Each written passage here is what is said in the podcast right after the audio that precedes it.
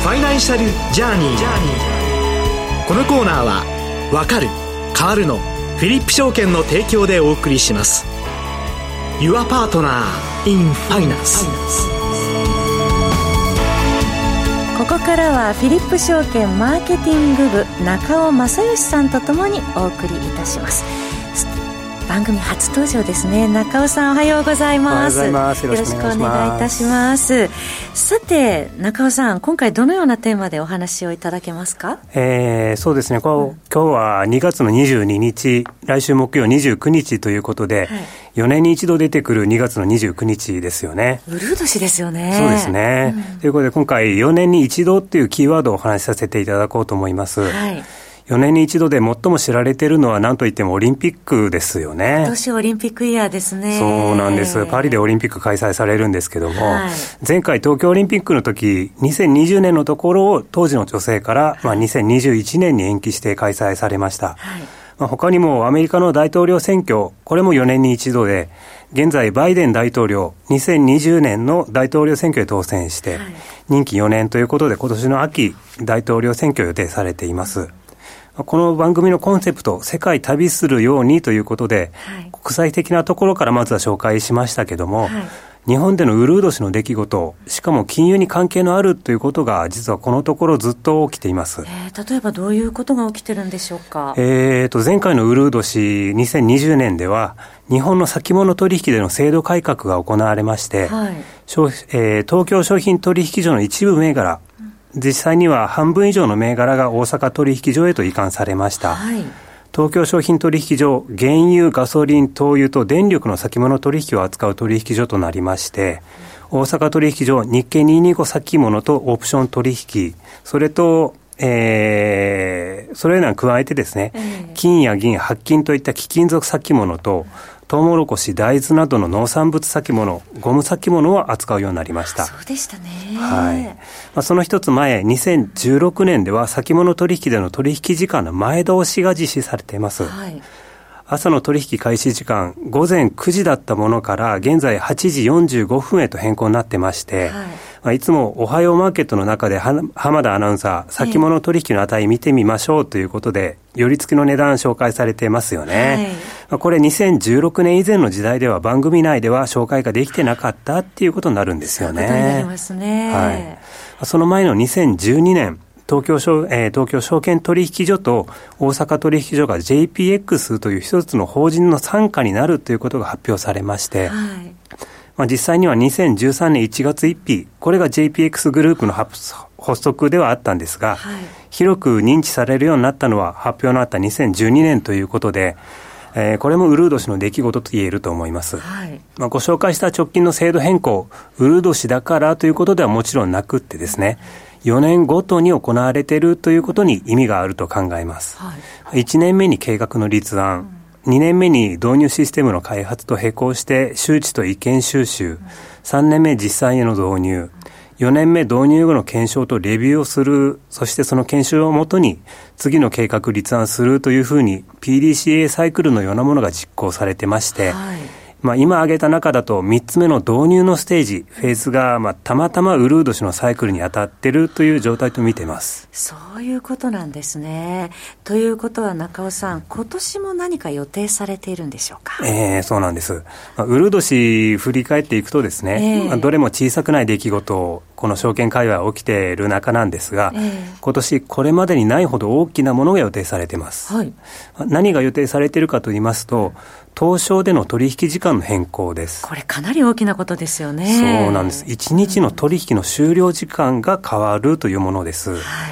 現在、東証では1日の取引時間、午前9時から11時30分までの前場と、午後12時30分から午後3時までの5場に分かれてますけども、このうち5場の終了時間について、午後3時から午後3時30分へ変更されまして、30分長くなります。この番組を聞いてくださってるリスナーの方、投資家の方々もね、取引スタイルも変わってきますよね。そうなんです。この昨年末、導入日も決定して公表されてまして、11月5日からの導入ということになっています。はい。まあ、4年ごとのサイクルの中で、まあ、周知の段階が、まあ、昨年だったということですよね。そうですね。うん、で、実勢が今年ということです。はい。東証の現在取引時間について午前9時から午後3時6時間の中で、お昼休み1時間がありますので、取引できる時間実際には5時間ということなんですが、はい、これは世界の主要な取引所の中で最も短い時間になってるんです、はあ、他の国ではいかがでしょうか、えー、ニューヨークの証券取引所では、えー、午前9時半から午後4時6時間半取引ができるということでして、えー、ナスダックも同じです、ロンドン証券取引所に至っては午前8時から午後4時30分まで、えー、8時間半取引が可能です。結構長いですよね、日本に比べたら。日本に比べたらだいぶ長いですよね。えー、えー、そうした中、現在東証では5時間の取引時間ということで、まあ、これ少しでも長くしようということが今回制度変更の主な狙いということになります。うん、はいまあ、制度変更後にはですね、取引可能時間が5時間半になりまして、主要取引所では香港取引所と同じ取引時間の長さということになります。えでもところで、中尾さん、今回、その制度改革ありましたけれども、どのような影響があるのか、また気をつけておくべき点などありますか、えー、まずは投資家の皆さん、気にしていただきたい点としてですね、えー、取引時間が変わることをしっかり認識していただきたいということです。はい新ニーサのおかげで、これまで投資に関心なかった方でもですね、株式投資に目を向けられていて、裾野が広がってきています。はい、また以前から投資されていたよっていう皆さんにとってもですね、1日の取引時間の OB 系というのは、1954年から70年変わってなかったものですので、えー、まあ、感覚的にというか、取引時間身に染みついてるっていう方も多いと思います。そうでしょうね。えー、もうだいぶ長くされてるっていう方も本当多いと思います。えーえー、そういった方にもですね、広く知っていただく必要が当然あります。まあ、これ、東証さんもちろんですね、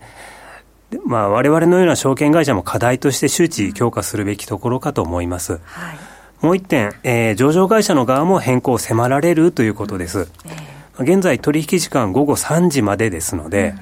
上場会社の決算発表ですとか、えー、業績の見通し、今後の経営計画の発表などですね、午後3時以降に集中しています。はいまあ、あの今朝、NVIDIA 発表ありましたけれども、えー、これもニューヨーク、あのナスダックの市場が終わってからの発表ということでしたし、はい、まあ、これ、発表、株価に与える影響を考慮したものですし、うん取引時間中情報を得られた方とそうでない方の不平等をなくすという狙いになるものです。はい、ですが、取引時間午後3時半までとなった場合にはですね、そうした背景を踏まえると、決算の発表時間も変更ならざるを得ないでしょうし、まあ、今のところ、表立って変更する方針という発表している企業はないんですけども、はい、必然的にそうなってくるものと考えています。はいまあ、まだ半年以上半年以上も先のことではありますけども、その間、各企業から対応方針公表あるかもしれません。えーまあ、実際取引時間の変更はですね、今年の11月5日の予定ということではあるんですが、えー、近くになって慌てることないようにですね、まあ、皆さん心構えしていただきたいなというふうに思います。はいまあ、感覚もちょっとね、変えておかなくてはいけないというところもありますね。そうですね。はい。あの、今回は中尾さんに、ウルード氏の出来事、そして今年の制度改革、注意点などについて、詳しく伺ってまいりました。大変勉強になりました。中尾さん、またぜひお越しいただいて、えー、いろいろお話聞かせてください。ありがとうございました。したえー、フィリップ証券マーケティング部、中尾正義さんにスタジオにお越しいただきました。ここでフィリップ証券からのお知らせです。最近徐々にユーザーが増えてきたメタトレーダー5、通称 MT5 ですが、しかしまだまだ認知度は低く、フィリップ証券のセミナー開催時にお客様に MT5 についてのアンケートを取ったところ、MT4 と比べてどうなのか、インジケーターは使えるのか、触ったことはあるがしっかり使い方を勉強しないと使いこなせないと感じた、などの声が聞かれました。そこで MT5 を提供しているフィリップ証券では、このような状況を少しでも改善するようサービスを拡充させることが必須と考え、この度、長年大手、米国銀行で為替ディーラーを務め、MT4 や MT5 の第一人者として有名なファイナンシャルジャーニーでもおなじみのアセンダント取締役の山中康二さんにご協力いただき、MT5 スクールをスタートすることとしました。本スクールでは12回にわたってウェブセミナー形式で進めて、MT5 の基礎、MT4 との違い、 TradingView の使い分けなど、えー、お客様からの質問が多い事項をできるだけ網羅して、MT5 の基礎知識から自動売買まで徐々にステップアップしていきます。詳細は、フィリップ証券ホームページ、山中康二の MT5 スクールをご確認ください。お申し込みもフィリップ証券ホームページからお願いいたします。ファイナンシャルジャーニーのホームページ右側バナーからもフィリップ証券のホームページにリンクしています。なお、このセミナーでは当社が取り扱う商品などの勧誘を行う場合があります。あらかじめご了承ください。フィリップ証券が提供する金融商品は投資元本以上の損失が生じる恐れがあるものを含みます。契約締結前交付書面または目論見書をよくご理解の上お取引ください。フィリップ証券株式会社金融商品取引業者関東財務局長金賞第127号以上フィリップ証券からのお知らせでした。お知らせの後はもうお一方ゲストをお迎えしてお送りします。フィリップ証券はわかる変わるをブランドコンセプトに投資のことがわかる分かって参加する楽しさを皆様へお伝えしています。いつでもお客様の良きパートナーとして対面営業、オンライン、法人営業、上場支援などお客様に合ったご提案が可能です。多様な投資商品が登場する現代社会。投資がわかると意識が変わる。意識が変わると世界が変わる。Your Partner in Finance フィリップ証券。詳しくはファイナンシャルジャーニーコーナーサイトのバナーをクリック。当社が提供する金融商品は価格、金利水準、為替等の変動や発行者等の信用状況等の悪化等により投資元本以上の損失が生じる恐れがあるものを含みます契約締結前交付書面または目論見書をよくご理解の上お取引くださいフィリップ証券株式会社金融商品取引業者関東財務局長金賞第127号。ここからはエコノミストでブリックス経済研究所代表門倉隆さんに、えー、お電話をつないでお話を伺っていきます。門倉さん、おはようございます。あ、おはようございます。よろしくお願いします。よろしくお願いいたします。今回、ブリックス加盟国の増加が世界経済に及ぼす影響と題して、えー、伺ってまいります。はい、えー、まず、門倉さん、今年1月から新たにアラブ首長国連邦 UAE、サウジアラビア、イラン、エチオピア、エチオピア、エジプトの5カ国がブリックスに加盟して、ブリックス加盟国10カ国になったということなんですが、そもそもブリックスという言葉、どのような経緯で誕生したんでしょうか？はい、あの、ブリックスというのはですね、もともとは2001年にアメリカの証券会社のゴールドマン・サックスの首席エコノミストでありましたジム・オニール氏がですね、中長期高成長が期待できる有力新興国のグループということで作った造語なんですけれども、ブラジルとロシアとインド、中国の英語の頭文字を取って、ブリック、複数形を意味する小文字の S をつけて、ブリックスというふうに名付けたんですが、はい、でその後ですね、ロシアの提唱によって、まあ、先進国に対する新興国の戦略的グループとして組織化されるようになりまして、えー、加盟国の国家元首とですね政府首脳が毎年会合を開くようになって、まあ、各国が1年交代で議長国を務めるようになりました、うん、まあ、ブリックスといえば門倉さんも専門でいらっしゃいますけれども、まあ、現在は創設メンバーであるブラジル、ロシア、インド、中国に南アフリカを含めてすべて今大文字でブリックス BRICS と表記されるようになってるんですよね。これ、どういうことなんでしょう？えこれはですねあのブリックスの加盟国を増やすことで新興国の先進国に対する発言力の強化を狙っておりまして、はい、2010年にですね南アフリカがグループ拡大の最初の追加参加国になりまして、まあ、以降南アフリカの英語の頭文字の S をつけて、まあ、大文字で全てブリックスと表記するようになったという経緯があります。はあ、そもそもブリックスですけれども国際連合や世界銀行また OPEC のような正式な組織なんですか？えーと、ブリックスはですね正式な多国間組織ではないんですね、えー、ブラジル、ロシア、インド、中国が自主的にこう作った組織なので、えー、まあ、強い縛りとか、まあ、ルールがあるわけではないんですけれども、はい、このブリックス、まあ、今年1月ですよね、アルゼンチンも加盟する予定だったはずでしたけれども、これ、なぜ加盟しなかったんでしょう？はい。あのアルゼンチンはですね、えー、昨年に大統領が交代しておりまして、新しく就任したミレー大統領はですね共産主義者たちとはまあ付き合わないという方針で、えー、まあ、中国との関係強化に消極的であったということがあの今回の加盟見送りになっています。それで見送られたということなんですね。まあ、ただ、このブリックスへの参加希望国っていうのは年々増えているんでしょうか？えあの加盟希望国は着実に増えていまして、えー、まあ、今年1月に5カ国が新規に加盟したんですけれども、はい、まあ、その他にもですねアルジェリアですとかボリビア、インドネシア、キューバ、コンゴ民主共和国など約10カ国が公式に加盟申請今しております。えー、でその他にもですね20カ国以上が、えー、関心を表明していると、まあ、いうことですので、今後増えてくる可能性が高いですね。そうなんですね。もう20カ国以上が関心を表明しているということで、まあ、参加希望国増えているということなんですが、これはどういう理由からなんでしょうか？はい、あの多くの新興国はですね、ブリックスを IMF ですとか、先進国主導国際機関に変わるものというふうに話しておりまして、えー、このブリックスに加盟することで、金融ですとか貿易、投資などの機会拡大の恩恵が得られるということを期待しています。はい、で特にですねコロナ禍以降にブリックス加盟を希望する新興国増えているんですけれども、えー、これあのコロナ禍でですね新型コロナウイルスのワクチンを先進国がこう事実上独占してしまったということがありまして、はい、えー、途上国でのワクチンの普及がこう大幅に遅れたことで先進国を中心とする世界秩序に対する、まあ、新興国の不満がですね一気に高まったことが影響しているというふうに言われています。はい、ブリックスはですね2013年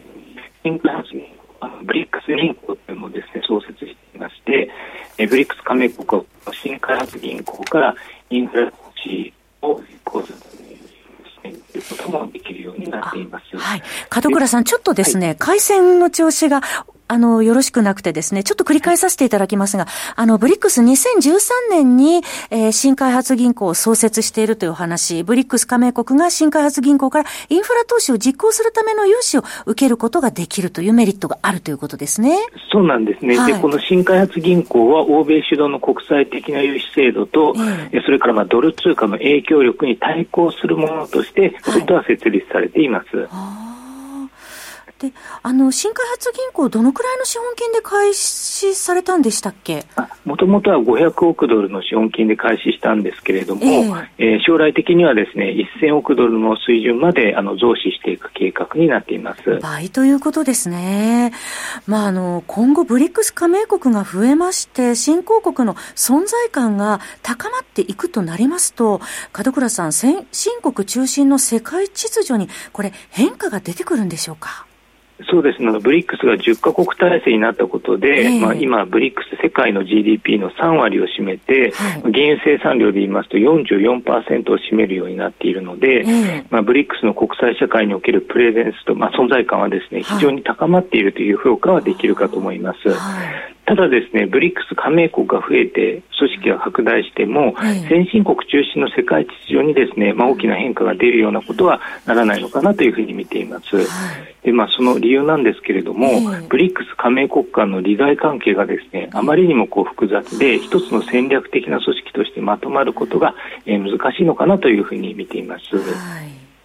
はい例えばの、まあ、インドなんかはですね経済面、安全保障面でもアメリカとの関係を重視していまして、まあ、中国が主導するブリックスの拡大路線については、まあ、否定的な立場を取っているというようなことですので。